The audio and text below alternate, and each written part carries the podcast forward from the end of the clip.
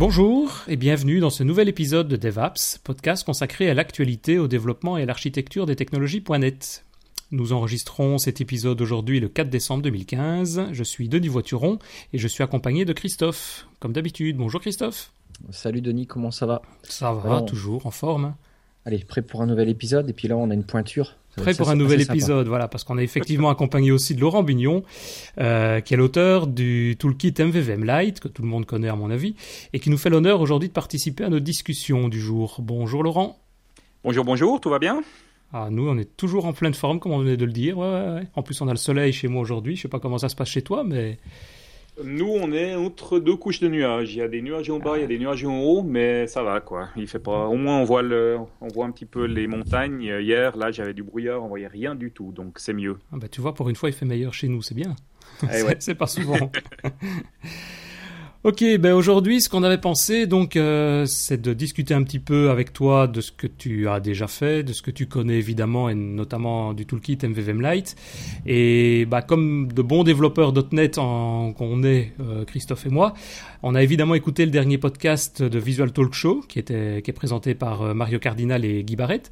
Mm-hmm. Donc c'est un podcast que l'on recommande évidemment chaudement à nos auditeurs aussi, et qui était consacré dans la, la dernière version, dans le dernier épisode. Un petit, et, et on profite pour les saluer.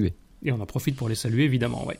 Ouais, mais... deux gars très très sympas, que j'ai eu beaucoup de plaisir, à, avec qui j'ai eu beaucoup de plaisir à parler au, au sommet M V P, en fait. Donc ça, c'est des francophones qu'on voit assez peu souvent parce qu'ils sont à l'autre bout du monde, mais c'est vrai que quand on les voit, ils sont vraiment très très sympas. Donc euh, j'ai beaucoup apprécié la discussion, là. Euh, et si on veut les retrouver, notamment les, l'épisode, le podcast et les autres, je pense qu'on peut aller, notre, j'ai repéré l'adresse sur facebook dot com slash visual studio talk show et là, vous retrouverez tous les liens qu'il faut pour pouvoir regarder ça.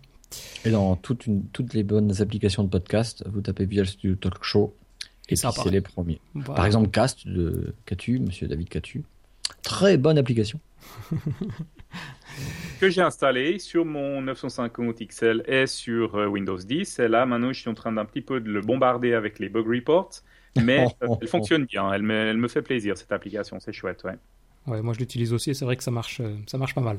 Mm-hmm. Et elle évolue beaucoup, je trouve. Il y a... régulièrement, pas dire tous les jours, mais quasiment, il y a effectivement des nouvelles versions, des nouvelles releases qui sortent avec des ah, corrections de bugs et des nouvelles fonctions. fonctions c'est pas ouais, mal. Quasiment tous les jours, là, j'ai des nouvelles, euh, des nouvelles fonctions. Ouais, ouais.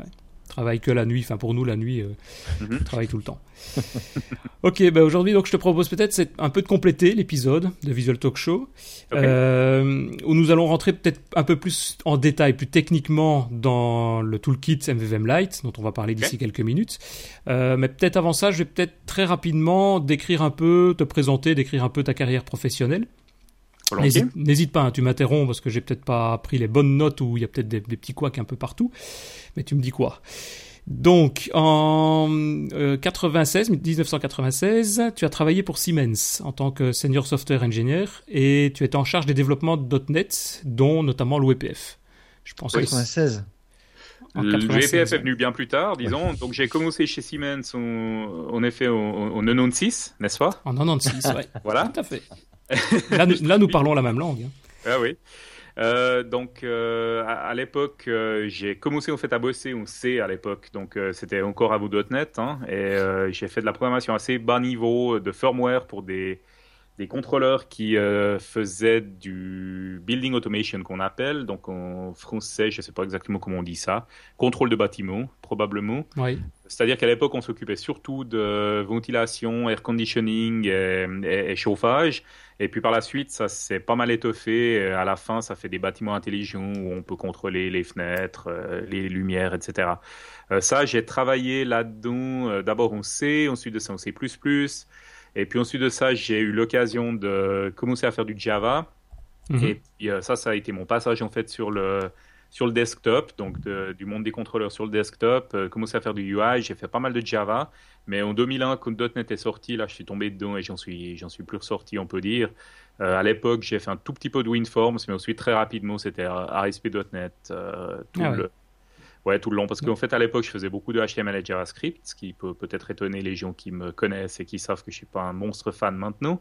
Mais euh, c'est vrai que j'en ai fait énormément dans ma, dans ma carrière et c'est un petit peu la raison pour laquelle... Euh, Quand on me parle maintenant de, de, de la beauté d'H T M L et JavaScript, je ricane un petit peu parce que j'en ai fait pendant très très longtemps et donc je sais que c'est pas si facile euh, que certaines personnes, euh, pers- certaines personnes le disent. Ouais. Euh, donc maintenant, je suis plutôt un fan euh, depuis euh, deux mille six, depuis W P F, euh, plutôt un fan des applications natives. Et donc, il n'y a rien de, de, rien de mauvais à faire du web. Hein. Je, j'encourage tous les gens qui font du web à continuer à le faire. C'est absolument nécessaire, mais je pense qu'il y a, disons, des domaines où euh, ça marche très bien et puis il y a des domaines où ça marche un peu moins bien. Donc, pour moi, là, je suis plutôt du côté natif euh, depuis, euh, depuis une bonne dizaine d'années maintenant. Ouais. C'est ça. Et, de, oui, et en deux mille huit, là, tu intègres une autre société, euh, IdentityMine, où tu oui. travailles toujours, d'ailleurs, je pense, actuellement. Tout à fait. Ouais. Euh, tu peux nous présenter rapidement cette société, et, je ne sais pas, ce que tu fais, volontiers. Quelle est ton activité principale ? Oui, volontiers. Donc, euh, IdentityMine, c'est une, euh, une boîte qui fait, en fait, de, euh, qui, donc on est, on est consultant en software, si on veut bien. On n'est pas vraiment des consultants très classiques, euh, du style on va chez le client et puis on leur dit ce qui ne va pas, et puis ensuite de ça, on repart.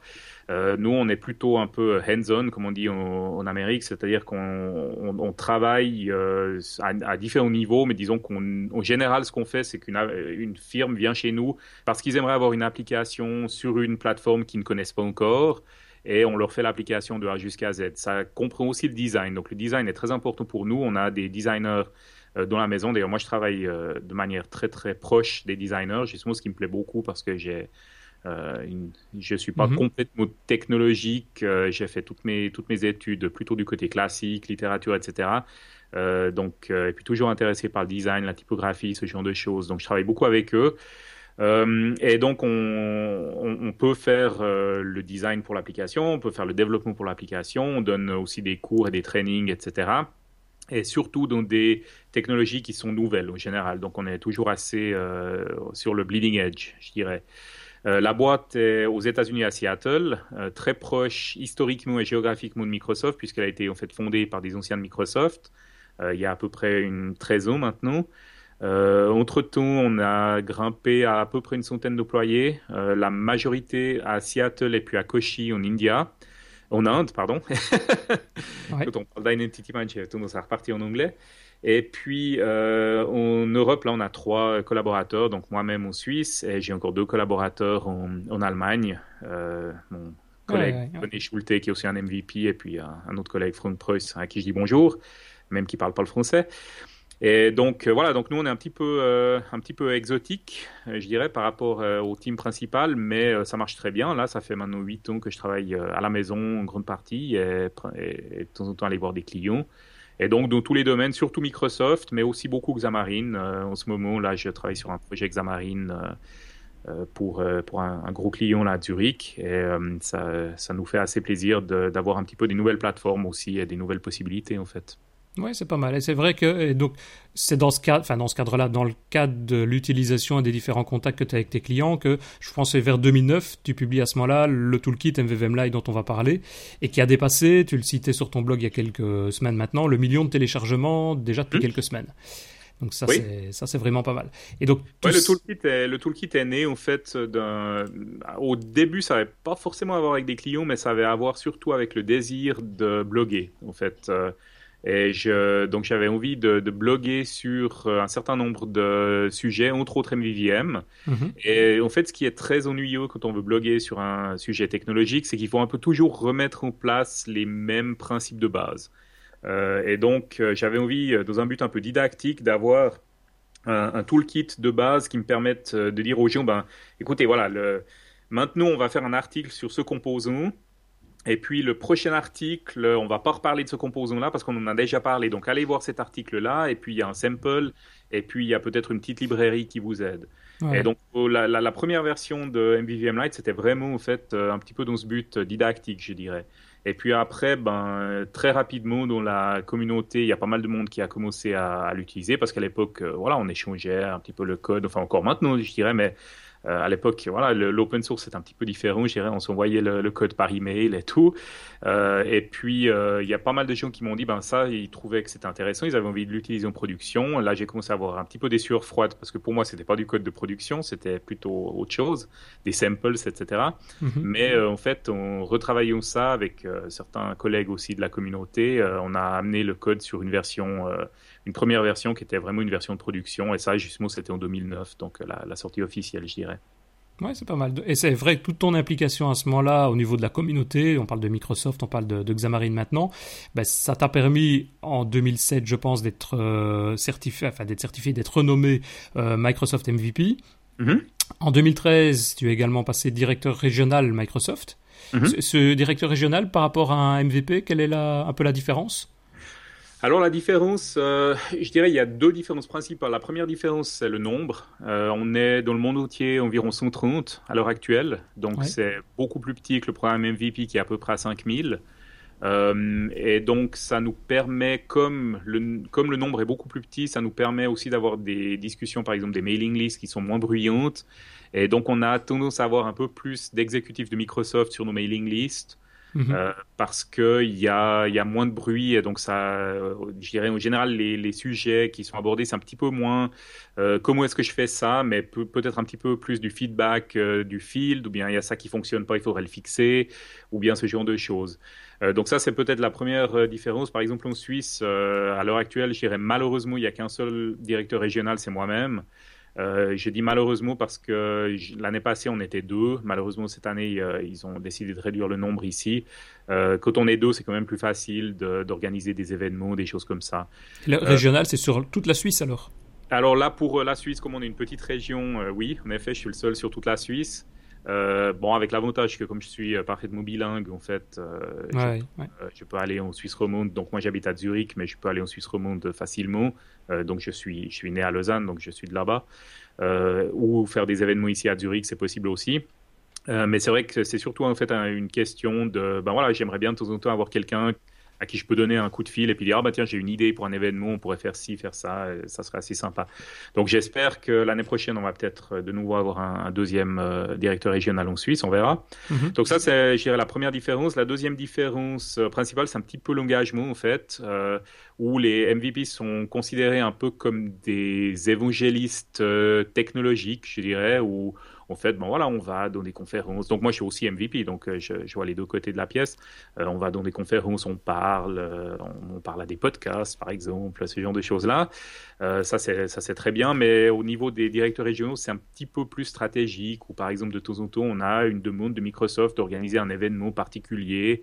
Euh, par exemple, dernièrement, là, on vient de faire un événement sur Edge, euh, ici en Suisse, euh, où dans le, dans le, au début de l'année, là, on a eu un événement Windows dix, par exemple, ou encore avant ça, on a eu un événement sur Azure, où ça, c'est des événements qu'on organise un petit peu, je dirais, presque à la demande de Microsoft, du groupe des directeurs régionaux, avec un petit peu un, un, dif, un public cible un petit peu différent de l'organisation Microsoft vraiment dans le field. Le, dans le field, ils ont leurs organisations, ils ont leur public, Euh, bien particulier. Nous, on est un petit peu des gens qui allons peut-être parler à des gens qui ne sont pas forcément des gros fans de Microsoft à la base. Et puis, du fait qu'on ne travaille pas pour Microsoft, il y a un petit peu ce côté euh, ouais. peut-être un petit peu plus légitime, enfin peut-être pas légitime, mais que, en tout cas, que les gens ont l'impression que c'est un peu plus légitime du fait qu'on n'est pas payé par Microsoft. En fait. Ouais, ok.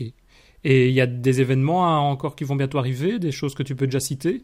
Alors là, pour l'instant, on a fini. Donc le, le, le dernier événement, c'était l'événement Edge, justement. Maintenant, on regarde un petit peu ce qui va venir euh, l'année prochaine. Pour l'instant, non, j'ai rien euh, de particulier à annoncer. Par contre, pour euh, les gens qui sont en Suisse et qui écoutent le podcast en Suisse, euh, je suis content d'annoncer qu'il va y avoir l'année prochaine un Tech Days euh, en mars, sauf erreur.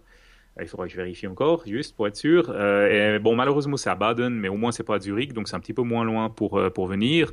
Et donc euh, là, ce Tech Days, il y a des sessions en, en, en anglais. Donc pour le public de la Suisse romande, s'ils sont intéressés à venir, mm-hmm. on sera très contents. C'est deux jours. Il y a un jour où c'est euh, plus keynote, euh, un après-midi. Et puis ensuite de ça, le lendemain, où c'est des sessions, euh, des sessions euh, breakout, comme on appelle, donc des sessions euh, techniques. Et là, je serai un des speakers là-bas et il y aura pas mal de speakers très intéressants de, de la Suisse et peut-être aussi quelques-uns qui vont venir de la Suisse romande, on espère en tout cas. Très bien, très bien, très bien. Euh, bah, on va peut-être passer à, au vif du sujet ici, donc euh, parler okay. un peu du, du toolkit d'M V V M Lite, mm-hmm. de nous présenter un petit peu en, en quoi ça consiste, tout ça. Avec plaisir. Alors M V V M Lite, donc c'est ah, un... Attends, attends. Oh, allons-y. Euh, alors M V V M Lite, euh, on va partir déjà de mon expérience. Ok. Euh, par exemple, moi, depuis que je développe en, en .point net, je l'utilise pas M V V M, ni M V V M Lite, forcément. La suite. Oui. Tu as une euh, réputation pour ça d'ailleurs. Oui, parce que moi, je viens pas de ce monde-là. Et ce monde-là me, me paraissait dès le départ abstrait. Mm-hmm. Si tu veux, c'était pour moi pas clair. Pourquoi partir là-dedans? Pourquoi me compliquer la vie? Parce qu'au final, au départ, ça me compliquait la vie. Euh, indirectement, le binding, euh, ce que je pourrais appeler des, des view models, d'accord, euh, ce toutes ces choses-là euh, sont dans mon code, mais ce n'est que des petites parties parfois d'M V V M Lite. Mmh. Des choses qui ne sont pas forcément euh, sympathiques. J'ai eu, eu au départ énormément de difficultés à trouver un sample simple. Pour moi, les blogueurs, parfois, c'était celui qui pisse le plus loin, et du coup, c'était pas clair, quoi. Parce qu'ils ouais. partaient dans le truc, voilà, t'as vu, je suis un cadreur. Non, non, attends, moi, j'ai rien compris, je comprends rien, tu m'expliques toujours pas ce que c'est, ni l'intérêt. Mmh. Euh, j'ai même pris des bouquins, mais pareil, bah, c'était celui qui fait le bouquin le plus balèze euh, qui, euh, qui se sentait mieux, quoi. Mmh. J'ai trouvé il n'y a pas longtemps un sample super simple, euh, où en gros, bah, c'était vraiment, je dis pas longtemps, euh, il y a peut-être euh, il y a quelques mois, vraiment le, le sample ultra rare où le mec euh, bah, il s'est dit voilà, tu prends paf, paf, paf, terminé. Il y avait peut-être euh, quatre lignes dans son code et c'était super clair. Il y a une chose que j'ai des difficultés qu'on viendra plus tard. Euh, Euh, là dans, dans l'émission qui était euh, l'I O C, l'inversion de contrôle euh, mm-hmm. où là c'était un peu plus abstrait pour moi, mm-hmm. mais en gros voilà, maintenant je me dis, moi j'ai, un, j'ai, j'ai deux trois applications qui tournent, qui ont une partie d'M V V M, un peu plus que je le faisais auparavant, et je me pose une question maintenant, qu'est-ce que M V V M Lite pourrait m'apporter? Est-ce mm-hmm. que, euh, donc voilà, comment peux-tu me présenter en fait ce pattern? Alors bien sûr, de manière simple. Donc là, la difficulté, ça sera du, de vraiment de, de, de vulgariser le truc. Euh, et après, ben voilà, ta suite M V V M Lite, bon, on le sait, hein, c'est pour simplifier, simplifier le boulot, mais voilà, donne-moi envie d'aller maintenant me connecter à M V V M Lite. Ok. Bon, ben moi, en fait, euh, donc M V V M Lite, par rapport à d'autres, euh, à, à d'autres frameworks M V V M qui sont euh, aussi connus, comme par exemple Caliburn Micro ou bien M V V M Cross, peut-être un peu plus du côté Xamarin. Euh, M V V M Lite, comme le nom l'indique, essaye d'être très euh, léger et de ne pas forcer les gens dans une façon de programmer qu'ils n'aiment pas. Euh, ça a toujours été ma philosophie et je la respecte. euh, j'y reste fidèle. Euh, régulièrement, je reçois des demandes pour des nouvelles fonctionnalités que régulièrement je refuse d'intégrer parce que je trouve que ça canaliserait les gens un peu trop dans une façon de programmer qui leur est peut-être un petit peu étrangère. Donc l'idée euh, de M V V M Lite, c'est comment est-ce qu'on peut en fait éviter de répéter du code, euh, le, le, le code qui est ennuyeux à écrire, le code qu'on écrit tout le temps quand on veut euh, faire les applications d'une certaine manière. Bon. Euh, donc a priori, le, euh, en général, quand on fait du, du M V V M, quand on veut faire des bindings, parce qu'en fait, c'est, peut-être qu'il faut un petit peu expliquer d'abord le, le, d'où vient, d'où vient en fait M V V M à la base, quoi. Ouais, c'est pas terminé. À, à la base, à, à la base, le gros composant de M V V M, la, la chose qui a vraiment propulsé M V V M, je dirais, sur le devant de la scène, c'est le data binding. Donc à partir du moment où euh, on X A M L, v, euh, John Gossman, donc l'architecte de, de, de W P F à l'époque, euh, a, a décidé d'utiliser le data binding pour lier en fait X A M L à, au code, X A M L aux, aux données, si on veut bien. À partir de ce moment-là, ils ont commencé à réfléchir en termes de M V V M. Et d'ailleurs, John Gossman est crédité Euh, avec euh, le terme M V V M et avec le, le, l'invention de la pattern, c'est, si tant est qu'il y a une invention, euh, plus ou moins au même, euh, à la même époque, euh, il y a aussi euh, Bob Martin qui est très connu dans le monde des patterns, qui euh, parlait de la, du, du Presentation Model Pattern, qui est exactement la même chose en gros. Euh, les deux hommes ne se sont pas euh, concertés. Euh, moi, je connais bien John Gossman, on en a parlé régulièrement. Euh, mais il se trouve que par un hasard du calendrier, c'est arrivé à peu près au même moment. Et euh, il se trouve que Microsoft a une implémentation pratique qui était W P F, en fait. Donc là, on parle des années deux mille quatre deux mille cinq, hein, donc même avant que W P F soit sorti. Euh, moi, pour moi, le, le, ce, qui a, ce qui m'a vraiment fasciné avec, avec M V V M et, et surtout avec le data binding, pour moi, c'était le côté, euh, comme j'ai dit, donc j'avais beaucoup d'expérience dans le web à l'époque, et une des grosses frustrations que j'avais, c'était que chaque fois que je parlais avec des designers, les designers se plaignaient du fait que je n'avais pas pu réaliser leur design. Et moi, mon approche à M V V M, ça a été exactement ça, c'était je voulais avoir la possibilité d'utiliser un, un, un designer visuel. Euh, en deux mille six, Blend est sorti, et pour moi, c'était ça. Euh, qui me permettent en fait d'avoir un rendu qui soit aussi fidèle que possible au, à la vision du designer. Et quand j'ai vu Blend euh, en deux mille six à, à, à la conférence Mix à Las Vegas, j'ai été euh, vraiment, ma bouche est tombée. J'ai dit ça, je veux utiliser ça parce que c'est exactement ce qui me manque de, du côté du web. Euh, d'ailleurs, dans le web, c'est très compliqué. À l'heure actuelle, il y a encore euh, pas de bons designers visuels. Euh, enfin, quand tu vas dans Visual Studio, par exemple, un temps, ils ont essayé. Maintenant, j'ai l'impression qu'ils ont même carrément abandonné. Euh, le seul moyen de faire du design dans, dans, en, en H T M L à l'heure actuelle avec Visual Studio, c'est bon, ben, tu fais tourner l'application dans dans Internet Explorer ou dans, ou dans Chrome ou dans n'importe où, et puis tu changes quelque chose dans le code, puis après, bon, il y a encore un auto-refresh sur la page, donc bon, elle se, elle se, elle se rafraîchit automatiquement, ça c'est bien, mais ce que je veux dire, c'est pas un designer, quoi. Tu vois le résultat de ton application qui tourne. Et ça, c'était plus ce que je voulais faire. J'avais envie d'avoir quelque chose vraiment qui me permette de faire du design upfront, en fait, euh, dès qu'on démarre dans l'application, de, de commencer à, à faire ça. Et donc, avec les data binding, on a justement cette séparation entre le X A M L et les données qui permettent de travailler de manière assez, assez étendue dans Blend, euh, qui permet de faire vraiment du travail euh, assez énorme, et pas seulement sur, les, sur l'application du point de vue statique, mais aussi sur l'application du point de vue des données. C'est-à-dire, si tu as des listes, par exemple, euh, si tu fais du design en Android, en iOS, en web ou quoi que ce soit, il faut faire tourner l'application pour voir le, les listes, euh, le contenu des listes. Par contre, euh, dans Blend, il y a justement cette possibilité qui est assez phénoménale de faire ce qu'ils appellent du design time data, qui permet au fait de dire, bah, tiens, là j'ai une liste et puis je vais la, la, la, la remplir avec des données qui sont créées euh, par Blend en fait. Et donc, moi, ça m'a intéressé ce côté-là. Et très rapidement, j'ai commencé à regarder comment, comment Blend était construit, euh, à, à décompiler Blend, même carrément, parce que Blend, c'est une application W P F. Donc, on a la possibilité d'attacher des debuggers, d'aller regarder comment ça fonctionne. Euh, et puis, euh, de me rendre compte. Et puis, finalement, d'apprendre que, ben, tiens, il y avait derrière Blend, il y avait cette pattern M V V M, justement. Et là, j'ai commencé à travailler avec ça, à essayer de faire des, des applications qui utilisent vraiment le data binding de manière intelligente, aussi donc euh, design time, aussi au, au niveau du design. Et puis, euh, suite à ça, en fait, M V V M Lite est, est né. Et donc, euh, ce, ce, ce côté du data binding, moi, je suis assez convaincu que vraiment, on peut faire une application W P F, on peut faire une application Windows dix universelle sans jamais utiliser data binding. Mais c'est un peu dommage parce que quand même, ça amène beaucoup de, d'avantages. Premièrement, au niveau du designer, mais aussi, je dirais, au niveau de la séparation du U I et puis des données. C'est-à-dire qu'on peut vraiment avoir un team qui s'occupe du U I, un team qui s'occupe des données et puis une communication entre les deux qui est assez abstraite. Euh, si, je me, si je me trompe aussi, enfin oui. Moi, c'est un, j'ai l'impression que c'est un point que j'utilise également euh, quand je fais du développement avec du M V V M.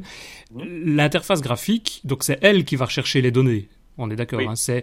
Donc, si on fait une séparation modèle, view modèle au milieu et puis le, le, la view de l'autre côté, c'est donc l'interface graphique, la view qui va, elle, au moment où elle en a besoin, interroger le view modèle qui est au milieu pour récupérer les données. Ça veut donc dire que si, il y a quand même une sorte d'intelligence aussi que Microsoft a mis derrière. Donc, si des composants sont, par exemple, invisibles ou sont, sont cachés, Le, la vue ne va pas aller rechercher le contenu des informations derrière le view model. Donc, on va gagner également en performance de ce côté-là, c'est juste ? Oui, c'est, c'est correct. Surtout euh, récemment, donc là, il y a, il y a plusieurs manières de, de faire les choses, mais euh, récemment, là, ils viennent d'ajouter un, un nouveau composant de X A M L qui s'appelle X D F R, qui est en fait un, un attribut qu'on peut mettre sur des parties du X A M L, par exemple sur un panneau qu'on a. Et ça, c'est très puissant parce qu'en fait, ça permet... Avant, c'était assez compliqué parce qu'il fallait bien réfléchir quelle partie de mon X A M L euh, je vais rendre. Et puis, quand la partie était rendue, même des fois quand elle était invisible, mais elle était quand même rendue à l'écran, mais simplement cachée, il y avait quand même une interaction, donc on perdait un petit peu de la performance. Tandis que maintenant, avec cet attribut X D F R qu'on peut mettre justement... Euh, bon, maintenant, ça, c'est plutôt du Windows dix universel, euh, qu'on peut mettre sur des, sur des panneaux, et cetera. Ça veut dire que le panneau, en fait, ne va pas du tout être rendu à l'écran Euh, tant qu'il n'y en a pas besoin en fait. Par contre, au moment où tu, où tu en as besoin, tu peux dire bon, maintenant je vais aller rendre cette partie de l'écran et puis là les données vont être chargées, et cetera. Donc c'est, c'est assez, euh, au niveau de la performance, c'est assez puissant. Euh, cela dit, donc ce que tu dis, c'est, c'est en effet correct. Donc on a c'est un petit peu cette intelligence. Euh, On parle en M V V M, on parle un petit peu d'un, d'une approche view first ou view model first. Il y a, il y a les deux approches qui existent. Moi, j'aime bien l'approche view first, c'est une, de, une fois de plus parce que le côté design est très important pour moi. Donc, euh, quand on travaille beaucoup avec Blend, avec le designer, euh, X A M L est vraiment assez phénoménal à ce niveau-là. Je dirais, moi qui fais beaucoup de Xamarin maintenant, qui travaille beaucoup avec les, les designers euh, iOS et puis, euh, et puis Android, euh, vraiment, c'est, c'est deux mondes, quoi, complètement. Euh, d'un côté, on a le... le euh, les designers iOS et Android qui sont vraiment euh, des années derrière en fait au, au niveau de ce qu'ils peuvent faire. Et puis on a Blend qui est, qui est vraiment euh, assez incroyable au niveau de la fonctionnalité, euh, qui est vraiment ce que j'appelle un, un, un designer dynamique en fait. C'est-à-dire quelque chose qui non seulement permet de, de créer des animations, de créer des, euh, des, des vues euh, au niveau un peu plus statique, mais aussi d'avoir ce côté dynamique avec les données, et cetera. Donc, euh, donc, quand on fait cette approche View First, en fait, ça marche bien avec Blend. C'est un petit peu le, la, la, la philosophie de M V V M Lite, on, entre guillemets, c'est que justement, on a un petit peu ces, ces composants qui permettent de bien fonctionner dans Blend. Donc, tout ce que j'ai dans euh, M V V M Lite fonctionne bien dans Blend. Et donc, par extension, si on veut bien, fonctionne bien sur toutes les autres, plaf- sur toutes les autres plateformes. Parce que pour qu'un composant fonctionne bien dans Blend, il faut qu'il soit simplifié. Et il faut qu'il, euh, par exemple, on ne peut pas tellement utiliser de réflexion euh, très poussée. Il y a d'aller commencer à regarder, euh, voilà, qu'est-ce que j'ai comme méthode, et puis d'aller appeler des méthodes, et cetera. Ça devient assez compliqué euh, quand on fait tourner ça sur des, sur des petites plateformes. Par contre, justement, comme j'ai un petit peu cette philosophie euh, light, entre guillemets, euh, pour moi, porter ça sur le téléphone, par exemple, ça s'est fait très rapidement parce qu'en fait, tout marchait directement. Euh, il y a pas mal de, de, d'I O C containers, puisqu'on en parlait avant, qui ne fonctionnaient pas sur le téléphone au début, parce qu'il y avait des, certains composants qui manquaient, tandis que le, l'I O C container de M V V M Lite tout de suite marchait sur le téléphone, parce qu'il y avait un petit peu cette approche light. Ouais, on va reparler voilà, hein, de ce que c'est l'I O C euh, d'ici quelques ouais, voilà, minutes. On est en train de s'éloigner du, du, du, du oui. sujet principal qui était le début de la conversation, c'était euh, comment est-ce que M V V M Lite pourrait te profiter à toi. Moi, je pense que surtout, le, l'avantage principal de M V V M Lite pour un développeur... Euh, un petit peu comme, euh, comme toi, Tos, qui, qui, qui peut-être n'a pas complètement embrassé la philosophie M V V M, mais est, est, un petit peu, est un petit peu sur ses gardes. Je dirais c'est surtout ce côté où tu peux dire, bah, tiens, moi, j'ai, je voudrais décider d'utiliser, par exemple, un relay command pour une raison X, mais pas le reste. Euh, je ne veux pas utiliser euh, de view model base, par exemple, parce que j'ai le mien. Mais par contre, j'ai envie d'utiliser les relay commands de, de M V V M Lite, qui sont donc des commandes. Euh, je ne sais pas si... Oui, oui, on, on en parle après. Ouais, on en parle après. Euh, mais disons que voilà, on peut utiliser seulement certains composants, mais pas les autres. Et en fait, ça ne va pas du tout casser l'application. Il y a, il y a cette philosophie de dire, maintenant, si on prend un composant, mais pas le reste, ça fonctionne très bien, il n'y a pas de problème. C'est exactement ce que je voulais que tu dises. Ouais, d'ailleurs, j'ai certains, euh, certains développeurs qui vont euh, très loin avec ça, ou qui m'ont même demandé carrément s'ils pouvaient mettre le... prendre le, le, les fichiers sources, les mettre dans leur application, pour moi c'est OK.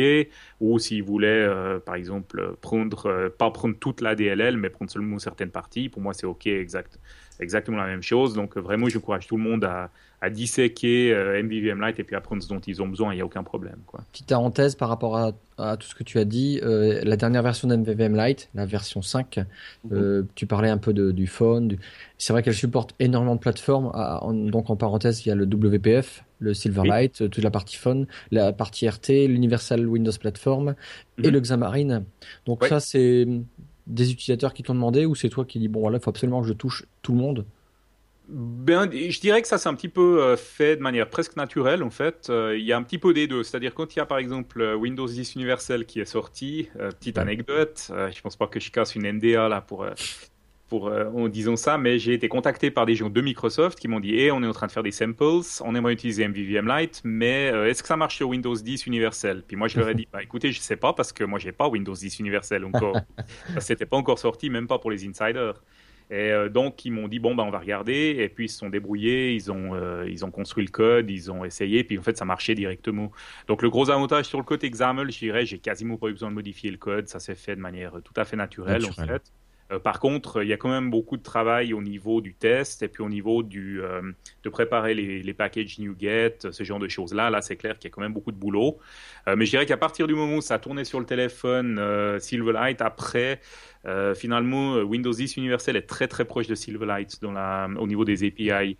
Et donc, euh, à partir du moment où ça tournait sur Silverlight, sur le téléphone, sur les petites plateformes, euh, partir sur, les, sur, sur Universal, c'était très facile. Donc Xamarin, le problème est un petit peu différent parce que Xamarin, ça fait longtemps que j'avais envie d'avoir une version pour Xamarin. Mais le gros problème de Xamarin, c'est qu'ils n'ont pas de data binding, justement. Donc si on parle de, de Xamarin iOS ou Xamarin Android, ce que j'appellerais le classique Xamarin. Et donc là, il y avait un petit peu ce problème de dire, euh, est-ce que M V V M, euh, avec tout ce que j'ai dit sur le data binding qui simplifie la vie, et cetera, euh, est-ce que ça fait même du sens de vouloir mettre M V V M Lite sur, euh, sur Xamarin qui n'a pas de data binding ? Et puis, bien entendu, sur Xamarin, il y a cette, euh, un autre framework qui est très connu qui s'appelle M V V M Cross, euh, qui d'ailleurs, euh, de manière intéressante, c'est un fork de M V V M Lite à la base. Mais par contre, le gars a, a beaucoup travaillé après. Et, euh, Stuart Lodge, là, qui, que, que je connais bien, avec qui j'ai, j'ai eu de nombreuses conversations sur Skype. Euh, un gars très sympa d'ailleurs. Euh, lui, il a beaucoup étendu le, son, sa plateforme. Et donc, lui, il a en fait développé un système de binding.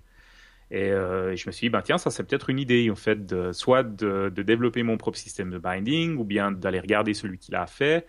Et puis, euh, j'ai discuté avec lui. On s'est dit, ben, tiens, on, c'est vrai que je pourrais, en fait, réutiliser le système qu'il a fait. Et puis, en fait, en, en allant vraiment un petit peu plus profond, euh, je me suis rendu compte que c'était quand même assez compliqué, qu'il fallait quand même installer pas mal de D L L. Et puis, dès qu'on installe une nouvelle D L L, c'est toujours un petit peu difficile parce que dans certaines boîtes, ils font les justifier. Il y a du procurement, hein, c'est toujours assez compliqué. Euh, et donc, finalement, j'ai décidé de, de construire en fait, mon propre système de binding euh, qui euh, avait certains avantages, euh, peut-être par rapport à celui d'M V V M Cross, qui marchait peut-être un petit peu plus comme le système de binding de, de X A M L, en fait, vu que moi, je viens vraiment de, du côté X A M L historiquement. Et euh, donc, j'ai décidé de faire ça. Et puis après, euh, par contre, les composants propres de M V V M Lite, donc les composants de base qu'on utilise sur toutes les plateformes, ça, ben, c'est les, exactement les mêmes composants parce que Xamarin permet d'utiliser les Portable Class Library. Et puis, comme M V V M Lite, c'est une Portable Class Library, en fait, j'ai dû simplement... Euh, j'ai, j'ai même pas eu besoin de recompiler, quoi. J'ai, j'ai pris les librairies, je les ai mis sur Xamarin, j'ai essayé, puis oh, ça marche. Donc, euh, c'est bien. Euh, donc ça, c'est un gros avantage. Par contre, justement, l'avantage, sur, enfin, le, le, la différence, je dirais, sur Xamarin, plutôt, c'est, le, c'est le, donc, tout le côté euh, binding qui a été réécrit euh, de, de, de zéro, en fait. Et puis euh, là, maintenant, je suis encore en train de travailler un petit peu sur des, des bugs fixes, et cetera. Mais qui permet de faire du binding. Par contre, alors, comme en Xamarin classique, il n'y a pas de X A M L, euh, en Xamarin Forms, il y a du X A M L. Et là, on peut utiliser M V V M Lite comme sur W P F, comme sur Silverlight. Euh, ou euh, Windows dix Universel, mais par contre en Xamarin classique, là le binding se fait dans le code, euh, vu que ben voilà, on n'a pas forcément accès au, au X A M L ou, ou comme ça quoi. D'accord. Bon, on va avancer un petit peu, on va s'enfoncer un petit peu plus dans le sujet. Moi bon, maintenant oui. Voilà comment comment je vais faire, je vais lancer mon Visual Studio et là déjà oui. Il y a deux choses. J'ai soit le M V V M Lite ou soit mm-hmm. euh, en library only et après j'ai aussi l'extension M V V M Lite. Il y a déjà oui. plein de choses. Et ça y est, je suis perdu. Euh... ok, c'est pas si compliqué que ça. Alors, en gros, euh, pour les gens qui commencent, moi je recommande d'installer l'extension M V V M Lite. Donc, ça c'est dans Visual Studio. Euh, je sais pas comment ça s'appelle en français, mais en anglais ça s'appelle Tools oui, and Extensions. Voilà. Euh, Tools, Extensions and Update, pardon. C'est un menu qui euh, donc, est dans Visual Studio. Et euh, là, on a la possibilité de chercher M V V M Lite. Ça va installer M V V M Lite dans ton Visual Studio. Euh, la chose principale que ça installe, c'est quand tu fais après fichier, nouveau projet, tu as un certain nombre de templates M V V M Lite. Donc, tu peux choisir par exemple le template pour Windows dix Universel. Et là, tu vas te retrouver avec une application qui marche, donc euh, qui a certaines fonctionnalités déjà. Euh, c'est un petit peu un petit sample, si on veut bien. C'est, c'est très lightweight, hein, très, très léger. Mais enfin, quand même un petit sample qui va te montrer, ben, tiens, il y a ce composant-là, je peux l'utiliser comme ça, ce composant-là comme ça, et cetera. Donc ça, c'est très bien pour les gens qui débutent. Euh, oui, parce gens... que euh, c'est vrai que, le, que, comme tu le dis, dès qu'on ouvre nouveau projet, new project, eh bien, on a euh, à peu près neuf samples, neuf euh, templates, pardon. Mm-hmm. Donc euh, Windows dix euh, Universal, Windows huit, Windows huit point un, euh, mm-hmm. euh, Phone et, et, et Desktop, Android, iOS, Silverlight mm-hmm. cinq, euh, mm-hmm. les anciennes versions de Windows Phone huit et huit point un Silverlight, et mm-hmm. le W P F, euh, dernière mm-hmm. version, la quatre point cinq point un. Ouais. Qui est dispo directement. C'est super Exactement. Sympa déjà cette partie-là. Ouais, donc ça c'est ça c'est un avantage. Ça permet aux gens qui débutent, qui veulent un petit peu se rendre compte qu'est-ce que c'est, ou les gens qui veulent simplement euh, commencer rapidement en fait, euh, qui qui peuvent utiliser ça pour euh, pour se retrouver dans une situation où en fait ils ont ils ont tout qui est prêt. Euh, d'ailleurs, si tu prends un de ces templates et puis que tu l'ouvres dans, dans Blend par exemple, tu verras qu'il y a aussi le côté design time qui est supporté. Euh, donc euh, vraiment c'est un, c'est un, une application qui est assez euh, assez complète, je dirais. Par contre, il y a beaucoup de gens qui ajoutent, je dirais, M V V M Lite à leur application après avoir créé l'application. Donc, il y a beaucoup de gens qui démarrent une application standard, donc sont, sont de M V V M sans rien du tout, qui travaillent, travaillent, travaillent, et puis à un certain moment, ils se disent « Ah, ça serait quand même sympa d'avoir M V V M Lite dedans ». Et là, pour ces gens-là, c'est des gens, ou pour les gens peut-être qui ont leur propre façon de travailler, qui ont leur propre template, des gens qui sont peut-être un petit peu plus avancés, qui ont leur propre façon de faire, Là, ils peuvent, ils peuvent en fait installer M V V M Lite en passant par, euh, par NuGet, donc par le, le package manager NuGet. Alors là, le procédé est un tout petit peu différent, c'est-à-dire que dans Visual Studio, tu fais un, un clic, par exemple, un, un clic, euh, un right-click hein, sur, ton, right sur ton projet, et puis ensuite de ça, tu as euh, Manage NuGet Packages, tu peux aller là-bas dedans, tu cherches M V V M Lite, tu le trouves, tu l'installes. Et là, ça va installer les, euh, les, les, les composants. Mais par contre, ça ne va pas te démarrer avec un fichier nou projet, euh, nouveau projet. Donc, il y aura un certain nombre de, d'étapes peut-être supplémentaires. Euh, c'est, c'est très facile à, à ajouter M V V M Lite dans une application. Il y a certaines personnes qui ne sont pas du tout intéressées, par exemple, par le côté de Blend. Donc, ils ne vont pas du tout aller modifier leur X A M L pour ça, mais qui sont intéressés peut-être seulement euh, au View Model Base et puis au Messenger et puis au... Au, je ne sais pas moi, au, à l'I O C Container par exemple. Et donc là, ces gens-là vont plutôt choisir le côté NuGet. Donc en gros, si on veut faire une distinction, moi je recommande les débutants plutôt de partir avec fichier nou pro, nouveau projet et donc plutôt partir avec l'extension euh, M V V M Lite. Par contre, pour les gens qui sont peut-être un petit peu plus avancés, de partir avec NuGet, là, c'est, c'est pas de problème. Gros avantage de l'extension donc, du fichier nou, nouveau projet, c'est que ça marche aussi de manière offline. C'est-à-dire que si tu es dans un avion quelque part, Euh, tu peux euh, faire euh, fichier nouveau projet, avoir une nouvelle application qui fonctionne. Par contre, NuGet, ben ça, ça marche seulement online. Et donc, si tu n'es pas online, euh, tu ne peux pas installer M V V M Lite sur ton ouais. application, tout comme tu ne peux pas installer JSON point net ou, ou d'autres euh, paquets, mm-hmm. en fait. Mm-hmm. OK, donc ça, maintenant, si on rentre peut-être un peu plus dans M V V M Lite en, en, mm-hmm. en lui-même, dans la bibliothèque, qu'on l'installe via, le, on va dire, le, le, les extensions ou bien via le paquet NuGet, ben, on se retrouve effectivement, comme tu l'as dit, avec une série de d'outils, de composants qui vont nous aider dans le développement pour éviter à chaque fois de devoir refaire la même chose, de re- recoder Exactement. les mêmes lignes de code, et cetera. Et ouais. donc, qu'est-ce qu'on peut retrouver comme modules principaux ? On parlait ouais. notamment tout à l'heure du View Model Locator, euh, toi ça parle aussi de Simple I O C. Quels sont pour toi les modules principaux et importants que, que tu as développés au niveau d'M V V M Lite ? Mmh. Sûr, bon ben, je dirais que l'archétype de la classe que tout le monde utilise à un moment donné quand il fait du M V V M et puis que tout le monde trouve que c'est trop long à écrire, c'est le View Model Base. Okay. C'est-à-dire c'est la classe de base des View Models. Euh, et là, le, le gros, euh, le, la, la grosse fonctionnalité principale, je dirais, c'est d'éviter d'écrire le code qui va aller euh, lever l'événement Property Change. Ça, c'est vraiment la chose que tout le monde doit faire à un certain moment de sa carrière. Euh, et puis finalement, bah, on n'aime pas tellement parce que ça crée un certain nombre de lignes de code. Et puis, il faut réécrire ces lignes de code tout le temps et c'est, c'est assez ennuyeux. Donc là, dans M V V M Lite, il y a un View Model Base. Il y a plusieurs syntaxes pour faire le, l'événement Property Change. Euh, personnellement, ma syntaxe préférée, c'est une syntaxe qui utilise une petite méthode qui s'appelle set. Et mm-hmm. set, en fait, va permettre de faire plusieurs choses. Premièrement, de lever l'événement Property Change.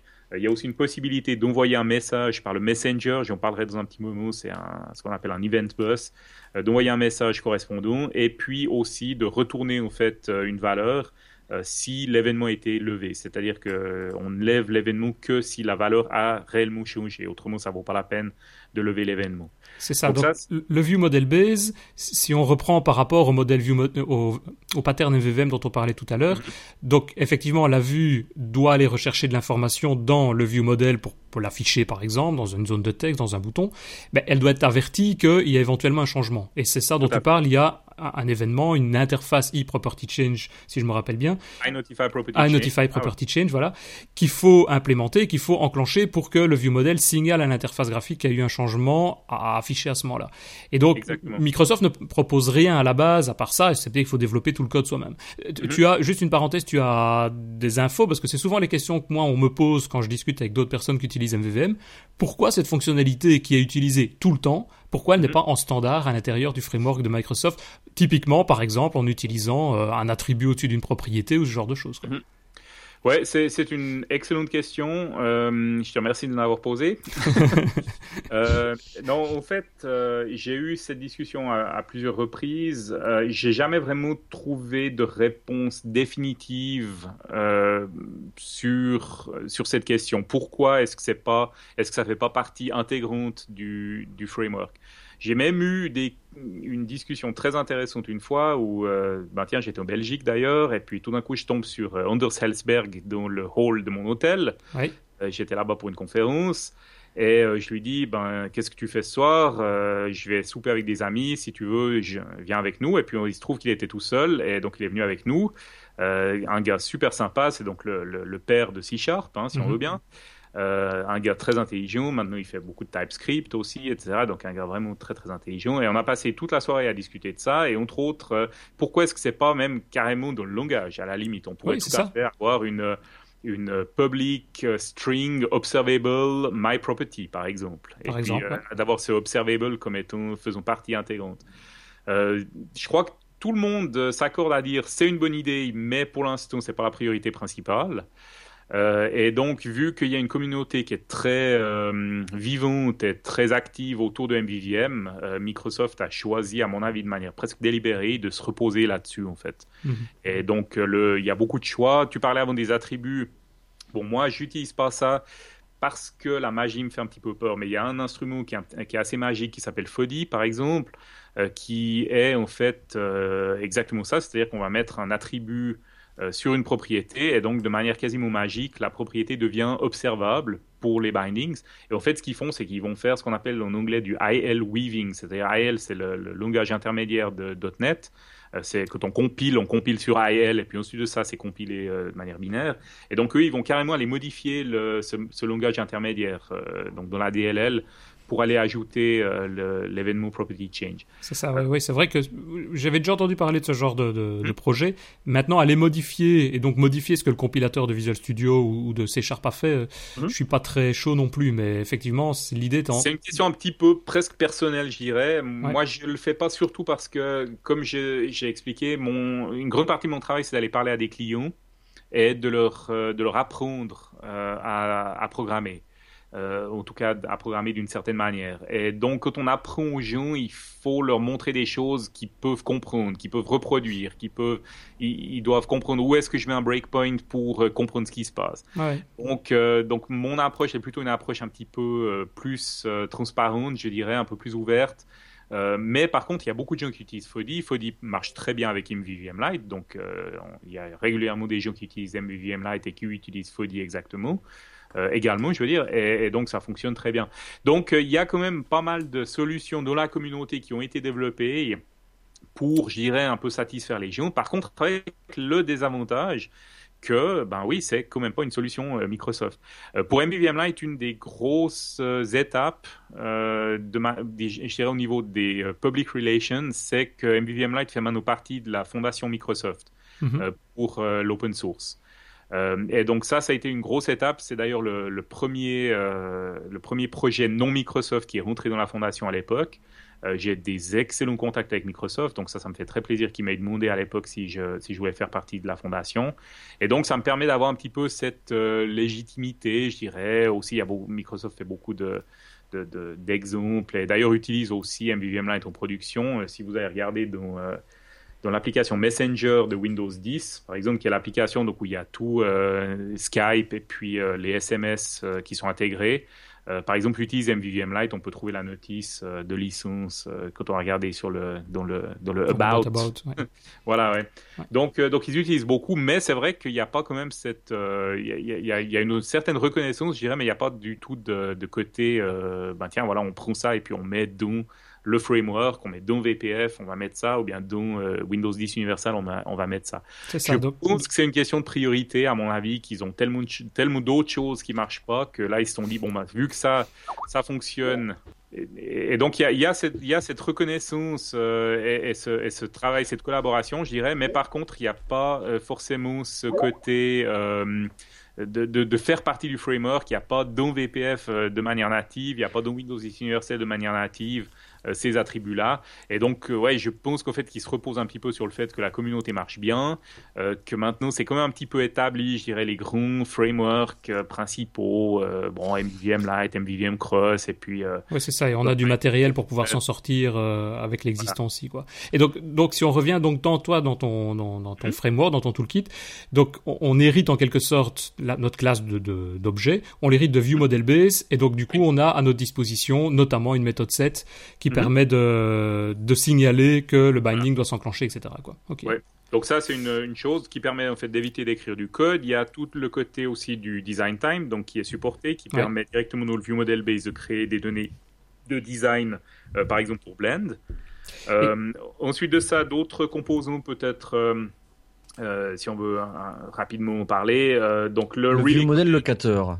Tiens, alors, view model, locator, view model locator. On peut parler du view model locator si tu veux. Ça, c'est un côté qui est un petit peu plus... Euh, Enfin, qui est un petit peu intéressant. Le View Model Locator, en fait, ça ne fait pas partie des, des, des composants de M V V M Lite parce que ce n'est pas un composant, en fait. C'est simplement un objet tout bête, hein, qui est ce qu'on appelle un POCO, un Plain Old C L R Object. Euh, donc, il, il, il hérite de rien du tout. Et en fait, la raison principale pour laquelle j'ai mis un View Model Locator dans l'architecture de Blend, si on veut bien, dans l'architecture de, de M V V M Lite, et ça, on le voit quand on fait justement fichier nouveau projet, en fait. On voit qu'il y a un View Model Locator. Mm-hmm. Et donc, la raison principale à l'époque, euh, c'était surtout euh, vis-à-vis de Blend. C'est-à-dire qu'il faut, quand on veut que, que Blend euh, montre des données de design, il faut qu'il y ait, comme, comme dans Blend, tout commence en X A M L. Et donc, il faut qu'on crée le view model, qu'on crée le data context en X A M L. Et ça, c'est bien joli, mais quand on veut créer le data context en X A M L, ça crée une certaine, un certain nombre de contraintes. Entre autres, par exemple, le view model ne peut pas avoir de constructeur avec des paramètres. Parce qu'en X A M L, les objets qui sont créés doivent avoir un constructeur par défaut. Euh, tout vient de la sérialisation X M L. Et donc, si on se rappelle de... Hein, quand on était encore à l'école et qu'on, appelait, qu'on, qu'on, qu'on apprenait la, la sérialisation X M L, ça marche seulement avec des objets qui n'ont pas de paramètres dans le constructeur. Donc, euh, tout vient de là, en fait. Et bien entendu, c'est une contrainte qui est très ennuyeuse. Et donc, pour donner, en fait, à l'utilisateur un peu plus de liberté sur la manière dont il crée ses view models, je me suis dit, ben, tiens, je vais mettre un objet intermédiaire. Et en fait, ce view model locator, c'est l'objet qui est créé par Blend. Et ensuite de ça, il expose un certain nombre de propriétés. Et ces propriétés peuvent être, par exemple, des view models. Donc, si on a un main view model pour la main page, un settings view model pour la settings page, on peut en fait les créer dans le view model locator. Ça nous donne aussi la liberté de créer, de, de, de gérer leur, euh, leur, leur, leur existence. Quand est-ce qu'ils sont créés? Peut-être pas immédiatement quand l'application démarre, peut-être sur demande quand la page est créée, ou bien peut-être non, on veut vraiment qu'il soit créé quand l'application démarre. Par exemple, pour les settings, c'est important d'avoir les settings depuis le début, ce genre de choses-là. Donc, le View Model Locator donne un petit peu cette liberté-là. Par contre, c'est clair que pour les, les gens qui viennent à M V V M, c'est un, un, peut-être un degré de complexité un tout petit peu, euh, un tout petit peu euh, plus élevé. Et donc, si tu préfères travailler sans le View Model Locator, c'est absolument possible. C'est-à-dire que tu peux créer tes View Models euh, soit dans le code, ça marche très bien. Par contre, si tu crées tes View Models dans le code, par exemple dans, la, dans, dans le constructeur, ouais. euh, il y aura le problème que Blend ne va pas être capable de, d'exécuter ce code-là. Et donc, euh, tu perds un petit peu la blendabilité hein, de ton code. euh, ton code n'est plus blendable, comme je, comme je parle toujours. Euh, mais par contre, euh, ça te donne peut-être un petit peu plus de, de simplification et puis ça permet de comprendre peut-être un petit peu mieux comme ça, comme ça fonctionne, en fait. Donc, il y a toujours un peu ce côté, ben oui, il y a un petit peu de complexité, mais la complexité a, j'ai une explication. La complexité est là parce qu'on veut utiliser Blend ou bien parce qu'on peut, parce qu'on veut utiliser ce genre de choses. Bah, tu dis compliqué. Maintenant, View Model Locator, moi, je le vois aussi plus comme une sorte de point central mm-hmm. que Blend va instancier ou que l'application va instancier pour pouvoir être le point vraiment, enfin, dire de démarrage, d'accès au View Model, éventuellement d'accès au data service pour nos données, et cetera. Mm-hmm. Et donc, c'est souvent là aussi, d'ailleurs, on en parlait d'ailleurs tout à l'heure, qu'on va utiliser la notion de simple I O C. Oui. Donc, est-ce que tu peux nous expliquer très simplement ce que c'est, le simple I O C, et la notion de, d'inversion, de, une version of control aussi qui est basée derrière, oui. et, et comment tu l'as mis en place simplement au niveau d'M V V M Lite? Oui, volontiers. Bon, inversion of, inversion of control et dependency injection, qui sont donc deux, euh, deux concepts très liés, finalement, en soi, n'a rien à voir avec M V V M. C'est-à-dire que c'est une pattern qui est complètement euh, séparée, qui, est, euh, qui, qui a de nombreuses années. Je me rappelle qu'à l'époque où j'ai commencé à venir dans la communauté Microsoft, moi, je venais de la communauté JavaScript et puis je commençais à aller dans la communauté euh, Microsoft. Euh, il y avait tout le monde qui parlait de I O C, c'était à l'époque le, le grand thème et j'étais un petit peu effrayé de ça parce que je me disais, oula, mais attends, voir. Premièrement, c'est assez compliqué et puis deuxièmement, euh, il y a vraiment les pour et les contre. Mm-hmm. Et les pour étaient très pour, les contre étaient très contre. Et malheureusement, euh, voilà, il se trouve que dans les forums où je regardais un petit peu, je me suis dit, oula, mais attends, est-ce que j'ai vraiment envie de faire partie de cette communauté-là qui s'invective et qui s'appelle tous les noms? Euh, heureusement, nous, on est bien revenus, je dirais. Les gens se sont un petit peu calmés, les esprits se sont calmés. Euh, et finalement, euh, ben voilà, I O C, c'est un de ces outils qu'on peut choisir d'utiliser ou pas. Euh, si on l'utilise, moi, j'aime bien l'utiliser personnellement, c'est en fait un cache pour des objets. Euh, c'est un, un, un manager, si on veut bien, hein, il y a beaucoup de managers en programmation, mm-hmm. euh, c'est un manager, si on veut bien, qui va se, se, se, se, se charger d'aller créer des objets et de les lier ensemble. C'est-à-dire que si on a un objet qui a une dépendance, qui a, qui a besoin d'un autre objet, ben le, l'I O C container, il peut aller, il peut regarder est-ce que cet autre objet existe, et puis sinon, il va le créer, et si oui, il va le prendre et puis l'injecter, le, le, le, le passer euh, à l'objet dont il s'occupait au début. Euh, dans le cadre d'un view model, par exemple, on peut parler un petit peu de ça. Si on a un view model qui est dans un I O C container, qui est donc enregistré avec l'I O C container, il n'est pas encore créé, il est simplement enregistré, c'est une, une phase de configuration, et que ce view model-là, dont le constructeur a besoin, par exemple, d'un data service, et puis d'un navigation service, et puis peut-être d'un dialogue service pour montrer des dialogues à l'utilisateur, et puis peut-être d'un, je sais pas moi, d'un, d'un storage service pour aller sauver euh, des choses euh, dans le téléphone, par exemple, eh ben le, le, le view model peut dire ben, « Moi, j'ai besoin de ces interfaces-là dans mon constructeur. » En général, on travaille avec des interfaces parce que ça permet d'abstraire, euh, d'abstraire le code, d'abstraire l'implémentation. Et puis, quand le view model est demandé par la page, quand la page a besoin du view model pour euh, pouvoir aller faire les data binding, l'I O C container va aller, justement, regarder si ces services existent déjà. Est-ce que j'ai déjà un navigation service dans mon cache? Et sinon, je vais aller le créer. Est-ce que j'ai déjà un, euh, un data service? Et sinon, je vais aller le créer. Et ensuite de ça, il va les passer au view model et donc il va aussi créer le view model et le mettre à disposition. Alors ça, ça permet de faire des choses assez chouettes parce que ça permet finalement, euh, premièrement, de ne plus avoir besoin de trop se soucier des dépendances entre les objets, c'est-à-dire à quel moment est-ce que je vais aller créer mon service parce que je dois l'injecter dans mon view model. Ça, c'est finalement le, l'I O C container qui se débrouille. Le deuxième avantage, euh, qui est vraiment un gros avantage, c'est que ça permet justement, comme on travaille beaucoup avec des interfaces, de, d'aller, de, de fournir des implémentations temporaires. Par exemple, admettons que mon service, mon vrai web service n'est pas encore prêt, euh, je peux tout à fait créer ce qu'on appelle un mock, c'est-à-dire une implémentation temporaire qui va retourner des données euh, temporaires. Euh, ouais, voilà, j'ai un, même pour j'ai l'utilisation un... dans Blend. Tu parlais d'utilisation dans Blend, bah ouais. L'idée aussi, aussi c'est de pouvoir afficher des données d'exemple aussi dans, dans ce cadre-là. Ouais. Ou aussi justement dans Blend, où là on utilise ce qu'on appelle un petit peu plus des, des, des design time services, des, des services plutôt autour du design, et là qui va permettre, parce que Blend n'aime pas tellement se connecter au web, ils n'aiment pas tellement se connecter à V C F ou bien se connecter à, à des banques de données, mm-hmm. Ça peut poser des problèmes, et donc là en fait on... On évite par justement, on va créer les, les données de, de design et ça nous permet aussi de tester plein de scénarios qui sont assez intéressants. Par exemple, euh, qu'est-ce qui se passe si je fais par exemple un contact book, un adresse book, euh, qu'est-ce qui se passe si j'ai un, un ami qui a un nom très très long par exemple.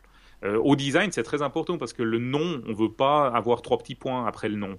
Euh, si j'ai un ami qui s'appelle Jean-Baptiste Nabucodonosor par exemple, son nom est très long. Quand je, fais, quand je fais mon design, il faut vraiment que son nom soit montré. Donc ça, ça va me mettre certaines contraintes et ça me permet justement de tester tous ces scénarios-là dans Blend. C'est un super intérêt, voilà, ce test de scénario-là. Et justement, c'est, c'est très intérêt, ouais. Christophe parlait tout à l'heure que lui, il n'a pas encore réellement utilisé euh, en production du M V V M et M V V M Lite. Est-ce que le, enfin, le Simple I O C et, et plus, plus précisément, je dirais, l'utilisation du View Model Locator, c'est peut-être pas le point d'entrée pour des gens qui ont déjà des applications existantes et de se dire, je vais créer un View Model Locator dans lequel j'intègre ces notions d'I O C, donc de chargement dynamique de bibliothèques avec des data services, des, des autres View Models, et puis de commencer petit à petit à venir les lier avec du binding, les lier aux interfaces graphiques. Et pour oui. Information, j'ai une petite parenthèse, dans Blend, je mets plein de data, moi. T'as pas besoin de t'y connaître en M V V M Lite, hein. Tu, c'est, tu le fais à la souris, un, un designer n'a pas besoin de notion de code pour euh, venir mettre euh, de la base de données, entre guillemets, quoi. Oui, t'auras ouais, le design, même. mais après... Oui, non, mais au niveau design, bien sûr. Voilà, oui, mais après, c'est, ici, ce sont les mêmes objets. Comme on le dit, c'est une interface, euh, je sais pas, e-data service, donc une interface qui va être, euh, qui va devoir être implémentée, soit d'un côté avec des données de samples à utiliser, et ah, puis il y a en gros juste besoin de recréer la, la, le même objet, entre guillemets, qui implémente la même interface, euh, pour pouvoir faire une mise en, en production et de se connecter, là, vraiment, sur des services web ou sur d'autres systèmes ouais. externes, quoi. Ouais, les, les données de design de Blend, ça, j'ai, c'est des discussions. Moi, j'ai beaucoup d'amis euh, dans, dans le team Blend parce que ça fait quand même plusieurs... Euh, ouais, ça fait quasiment dix ans maintenant qu'on parle régulièrement et puis que je suis régulièrement à Redmond et puis que je régulièrement reçois des emails avec « Hey, votre truc, là, ça marche pas », par exemple. euh, donc, euh, voilà, ça, on, on se crée pas mal d'amitié. C'est vrai qu'on a eu beaucoup de discussions à ce sujet-là. Le, le côté de données de design qu'ils ont dans Blend, euh, qui est, euh, j'imagine, ce que tu euh, utilises, Christophe. Oui, c'est ça, ouais. Ça, ça fonctionne très bien et il n'y a pas de, il n'y a pas de question à ce niveau-là. Le, c'est un petit peu plus de travail de maintenance en fait, c'est-à-dire que comme au fur et à mesure que ton application évolue, parce que les données de design, il faut un petit peu les maintenir quand même et ça, ça peut être quand même c'est un effort automatique. Qui est assez... C'est pas automatique, justement. Tandis que si tu utilises euh, justement les, les mêmes objets dans ton application que les objets finalement que tu reçois du service, l'avantage, c'est que quand tu ajoutes une propriété, par exemple, elle va être là. Ou si tu enlèves une propriété, euh, bah, finalement, ton application, elle compile plus. Et donc, immédiatement, tu vois, tu vois, tu vois ce que je veux dire. C'est un petit peu... C'est donc assez... un gros gain de temps, finalement. C'est, c'est un gain de temps et puis c'est aussi un gain un petit peu de flexibilité. Par contre, c'est clair que le, un des désavantages, c'est que bah, là, il faut les programmer, ces données de design. Nous, chez nous, chez IdentityMine, c'est jamais un problème parce que ceux qui font l'intégration de Blend, euh, c'est des gens qui ont, un, qui ont une certaine connaissance de. Donc nous, on met pas des designers sur Blend. En fait, on met ce qu'on appelle des intégrateurs. Euh, moi, je suis un intégrateur, par exemple, donc j'ai un background de, de développeur, mais on a aussi des gens qui ont un background de designer, mais qui ont appris juste suffisamment de programmation pour être dangereux, si on veut bien. Euh, juste suffisamment de programmation pour... Euh, non, je plaisante, bien entendu. Juste suffisamment de, programma- suffisamment de programmation pour aller dans Blend et pour justement créer ce type de données, et puis peut-être pour euh, éventuellement, à l'occasion, si un développeur n'est pas immédiatement disponible, aller ajouter une propriété, ou euh, peut-être faire du formatage de string, enfin ce genre de choses-là. Donc on a plutôt des gens qui connaissent un petit peu la programmation qui font ça, euh, donc pour nous, ce n'est pas un problème. Mais cela dit, c'est vrai qu'il y a des alternatives, et une fois de plus, je tiens à préciser que M V V M Lite, c'est une alternative. On peut tout à fait travailler sans, on peut travailler avec seulement certains composants. Euh, par exemple, bah, y a des gens qui vont même faire euh, utiliser le, l'I O C container dont euh, A S P point net qui m'ont dit ça, je tombais des nues parce qu'on ne va pas faire du M V V M de A S P point net sur le serveur, mais ils m'ont dit non, non, mais on aime bien ton I O C container, on trouve qu'il est sympa, il est simple à utiliser, pourquoi pas, quoi. Donc euh, voilà, ça marche. Euh, un, un autre composant, peut-être si on, si on veut... J'en viens, justement, et... moi un truc, que, ouais. et, ce que tu as dit tout à l'heure, et ouais. c'est la première chose que j'utiliserai quand je vais connecter euh, M V V M Lite ou lancer un nouveau projet directement, c'est le relay command. Alors, ouais. le viewModel locateur, lui, nous donne accès au viewModel de, de, de données pour nos interfaces graphiques. Mmh. Mais alors, voilà, on peut se demander, mais comment un utilisateur, maintenant, il va exécuter une commande mmh. qui est dans ce viewModel ouais. Donc, soit on va tous taper le code avec les executes et les canExecute, et cetera. Qui est ennuyeux. Soit, qui est ennuyeux, d'accord oui. Ou soit, a priori, bah, toi, tu me proposes que, une fonction de relay command. Ouais. Alors, Relay Command, c'est un...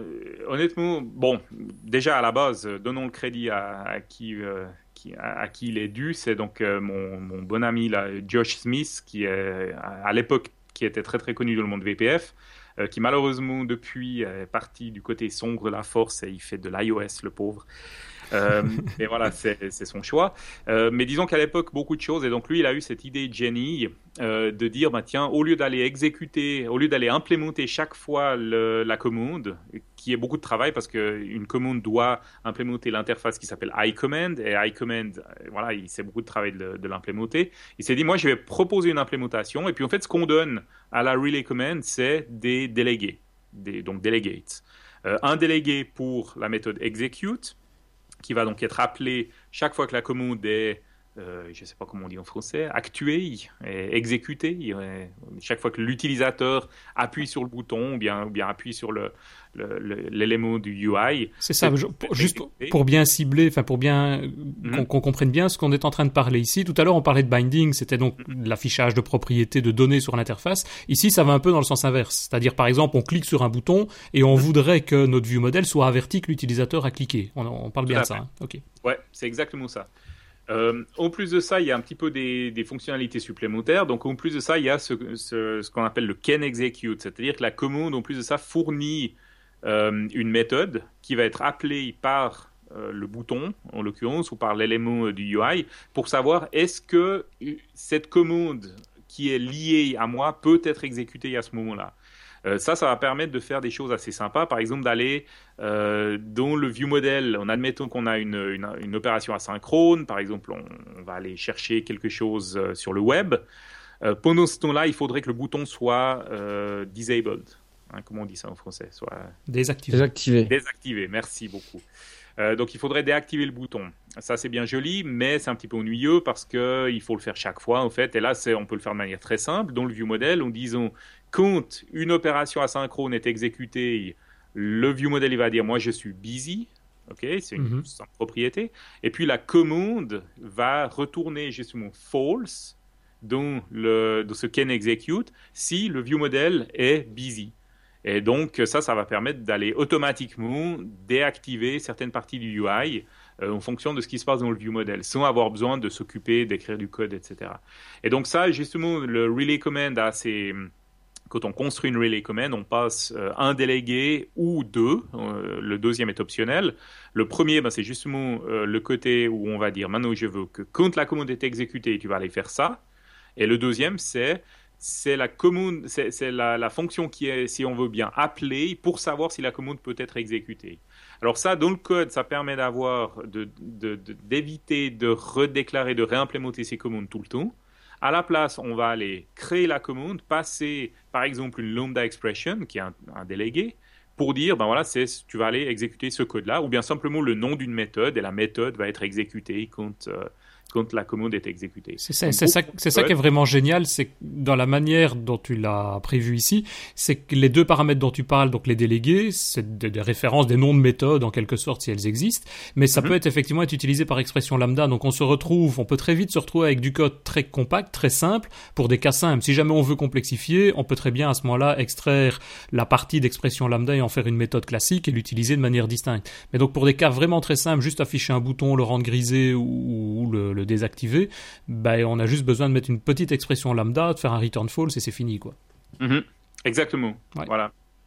Donc, euh, donc c'est beaucoup moins de code, beaucoup moins compliqué et finalement ça permet d'avoir euh, assez rapidement des, des choses. Alors ce qui est chouette aussi dans M V V M Lite, si tu installes justement l'extension, ça c'est un autre avantage d'installer l'extension, on a dit qu'on avait le, file, le fichier nouveau projet, ça c'est bien, mais il y a aussi des code snippets. Et les code snippets dans Visual Studio c'est une manière finalement de, d'entrer un raccourci au clavier et puis ensuite de ça d'appuyer sur Tab pour euh, étendre le raccourci et c'est donc ça, ça permet en fait de taper du code sans devoir le retaper tout le temps. Ouais. Et entre autres il y a des, euh, des euh, code snippets par exemple pour le, les propriétés dans un view model, donc on peut euh, assez facilement rajouter des propriétés sans avoir besoin de taper tout le code, mais il y a aussi justement des propriétés pour des relay commands, donc si on veut ajouter une commande on tape simplement M V V M R pour euh, relay. Et puis ensuite de ça, on a un choix qui s'affiche dans IntelliSense. On peut choisir, le... il y a plusieurs, plusieurs styles d'implémentation différents, si on veut bien. On peut choisir celui qu'on aime le mieux. Et puis ensuite de ça, le... appuyer sur Tab et ça va écrire le code pour nous. Donc ça, finalement, ça permet d'aller plus vite et surtout d'éviter des erreurs. Parce que c'est assez facile de faire des erreurs quand on tape du code répétitif. Euh, donc là, ça permet de, d'ajouter des commandes facilement dans ton view model, en fait. Ok, super astuce, ça. Donc euh... ça, voilà, c'est, c'est un, bon, un bon côté, quoi. Peut-être un dernier module dont on a déjà énoncé, mais que tu as parlé et qu'on va peut-être, peut-être juste décrire ici euh, rapidement et on arrive tout doucement à la, à la fin du podcast. Euh, c'est le module consacré au Messenger. Oui. Donc ça, c'est quelque chose, moi personnellement, qui m'a fallu longtemps pour un, l'utiliser, pour le comprendre et voir vraiment l'intérêt. Parce qu'on arrive à oui. développer et à créer des applications avec tout ce qu'on vient de parler avant qui marchent très bien sans utiliser le Messenger. Oui. Donc est-ce que tu peux nous en dire un peu plus ? Bah une fois de plus, en fait, c'est un composant qui amène, euh, je dirais, une cer- un certain confort d'utilisation et peut-être surtout dans certains cas qui sont assez complexes, euh, qui sont peut-être un peu plus compliqués à résoudre sans, en fait. Donc, comme tu dis, on peut très bien travailler sans. Une fois de plus, philosophie de M V V M Lite, on peut très bien travailler sans. Mm-hmm. Mais si on travaille avec, ça nous simplifie la vie. Donc, c'est un petit peu l'idée. Et qu'est-ce que alors, c'est, exemple, Messenger ? Voilà. Alors, par exemple, prenons un exemple concret. C'est un petit bonhomme vert. C'est ça, c'est celui qui court, euh, qui court contre les objets avec euh, des lettres sous le bras. Euh, si on prend un exemple concret, par exemple, euh, admettons qu'on a une liste euh, qui est montrée dans, un, dans une application sur le téléphone, par exemple. Et puis, euh, dans cette liste, il se trouve qu'on aimerait communiquer, euh, par exemple, la page. J'aimerais dire au, à chaque composant de cette liste, euh, ben là, en ce moment, il faudrait euh, changer de couleur, par exemple, parce que, je ne sais pas, le, l'utilisateur a fait quelque chose. Euh, le problème, c'est que finalement, on ne connaît pas forcément tous les composants de cette liste. On ne sait pas combien il y en a. Alors bon, on peut faire ça en allant faire des, des, des loops, mais ça devient un petit peu compliqué. Ou bien le problème inverse est encore plus compliqué, c'est-à-dire si le composant de la liste veut envoyer un message à la page, mmh. comment est-ce qu'il fait? Parce que typiquement, le composant de la liste, il ne sait pas qu'il est dans une liste. Il est plutôt un petit peu, ça peut être un user control par exemple, il ne sait pas forcément où il est. Et donc là, ça peut être un petit peu compliqué. Et donc le messenger va permettre en fait de, d'échanger des messages, des informations entre deux composants qui ne se connaissent pas. Euh, il y en a un, la, la seule chose qu'ils connaissent, si on veut bien, c'est qu'il y a un messenger. Donc, euh, ces composants veulent communiquer, mais ils ne se connaissent pas. Et donc, euh, il y a un composant qui va dire, moi, je vais m'enregistrer pour recevoir des messages de type, par exemple, property change message. Et puis, il y a un composant qui va prendre le messenger et qui va aller dire messenger.default.send new property change message. D'accord ? Et donc, le composant qui envoie, il sait qu'il envoie, mais il ne sait pas s'il y a quelqu'un qui va le recevoir. C'est possible qu'il n'y a personne qui va le recevoir. C'est une méthode de programmation qui est un petit peu particulière, qui est très découplée. On ne sait pas ce qui se passe, d'accord ? Donc, on envoie le message, on dit, s'il y a quelqu'un qui s'est enregistré pour le message, il va le recevoir, ça je le sais. Par contre, s'il n'y a personne qui s'est enregistré pour le message, ben, ce message, il ne va jamais être envoyé, il n'y a pas de problème. Donc, tu envoies un message le... sur une route, on va dire, sur un, dans ouais. un tuyau. Et voilà. à, à l'autre bout, voire peut-être même plusieurs bouts, entre guillemets, mm-hmm. il peut y avoir des abonnés qui vont pouvoir capter ce message. Ils peuvent, être, ils peuvent être plusieurs, c'est-à-dire ce message peut être plusieurs. reçu par plusieurs. Donc, ce n'est pas le premier qui le prend et puis les non. autres, ils n'ont plus rien. Quoi. Okay. Non, tout à fait. Donc, euh, on, peut, euh, on peut tout à fait avoir plusieurs euh, composants qui s'abonnent à un message. Et donc, dans euh, le messenger de M V V M Lite, le type du message détermine en fait le tube. C'est-à-dire qu'on envoie un message de type Euh, property change message ou de type notification message ou de type quelque chose ou de type, ça pourrait être de type booléen par exemple, on peut envoyer un booléen si on veut, ouais, ça ne fait ouais. pas tellement de sens parce qu'envoyer un booléen, on n'a pas de contexte, on ne sait pas, euh, bon d'accord je reçois true mais ça veut dire quoi? Donc ça c'est un petit peu peut-être compliqué. Donc en général on envoie des objets, on fait un objet tout bête, on met quelques propriétés dedans et puis on l'envoie, euh, et donc euh, l'abonné en fait s'abonne à un type de message, il va dire chaque fois que le messenger transmet un message de type notification message ou property change message ou boolean, moi je veux le recevoir. Et donc c'est une fois de plus très découplé. Gros avantage aussi du messenger, c'est que si l'objet qui reçoit euh, disparaît, euh, tout est en fait fait de manière propre, c'est-à-dire qu'il n'y a pas de références qui sont gardées, il n'y a pas de memory leaks, il n'y a pas de, de choses comme ça. Donc ça permet de faire des choses assez propres. Gros désavantage du Messenger, et c'est peut-être pour ça que, en général, je recommande de l'utiliser avec un petit peu d'attention, de peut-être pas non plus l'utiliser trop et trop partout, c'est qu'en fait, il est tellement puissant qu'il est presque dangereux des fois. Il y a certaines personnes qui m'ont dit « ouais, c'est une anti-pattern ». Il y a un petit peu de vrai mmh. là-dedans.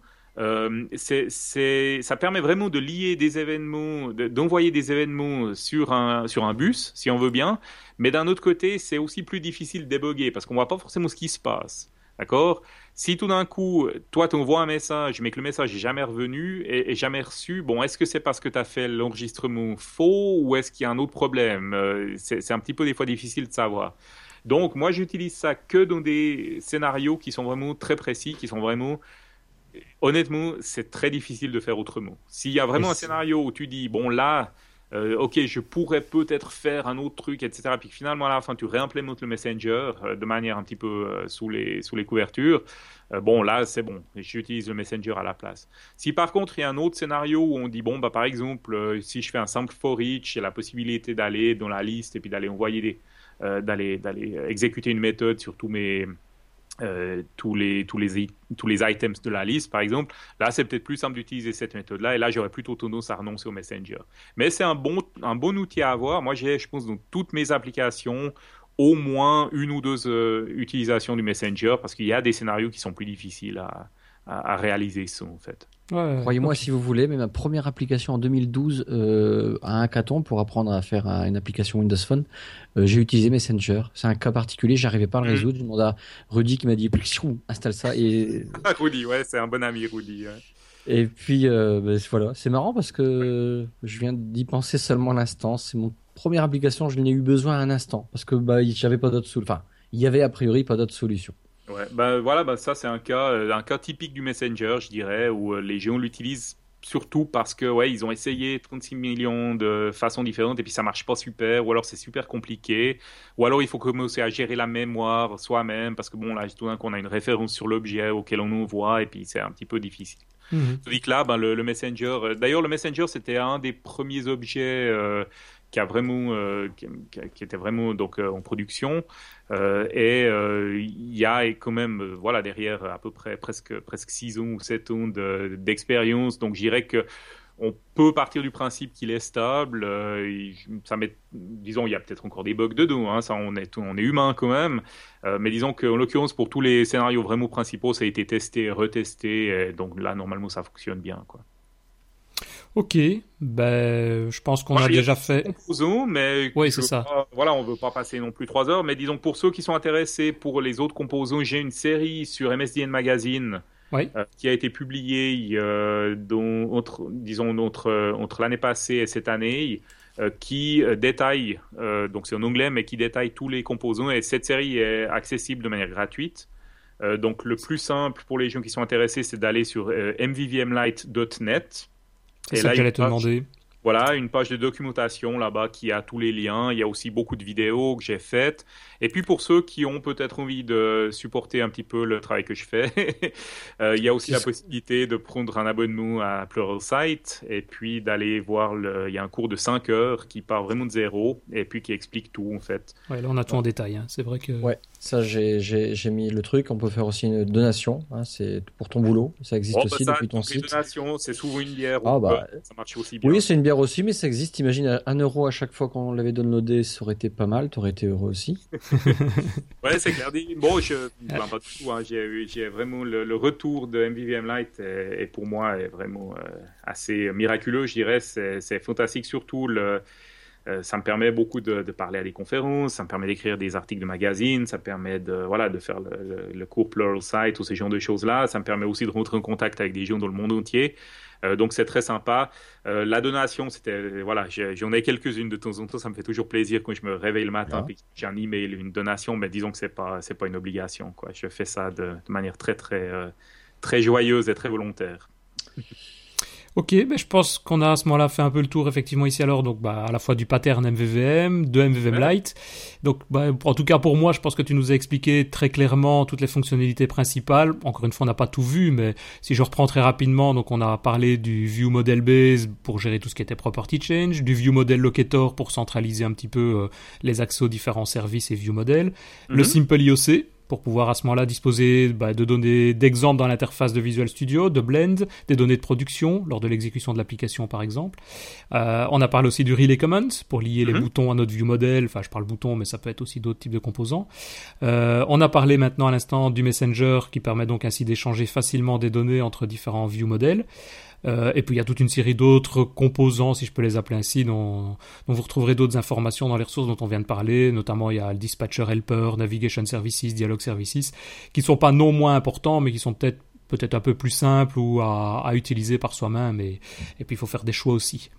Donc mm-hmm. je ne sais pas si tu as quelque chose, si tu veux leur ajouter quelque chose par rapport à la discussion ici.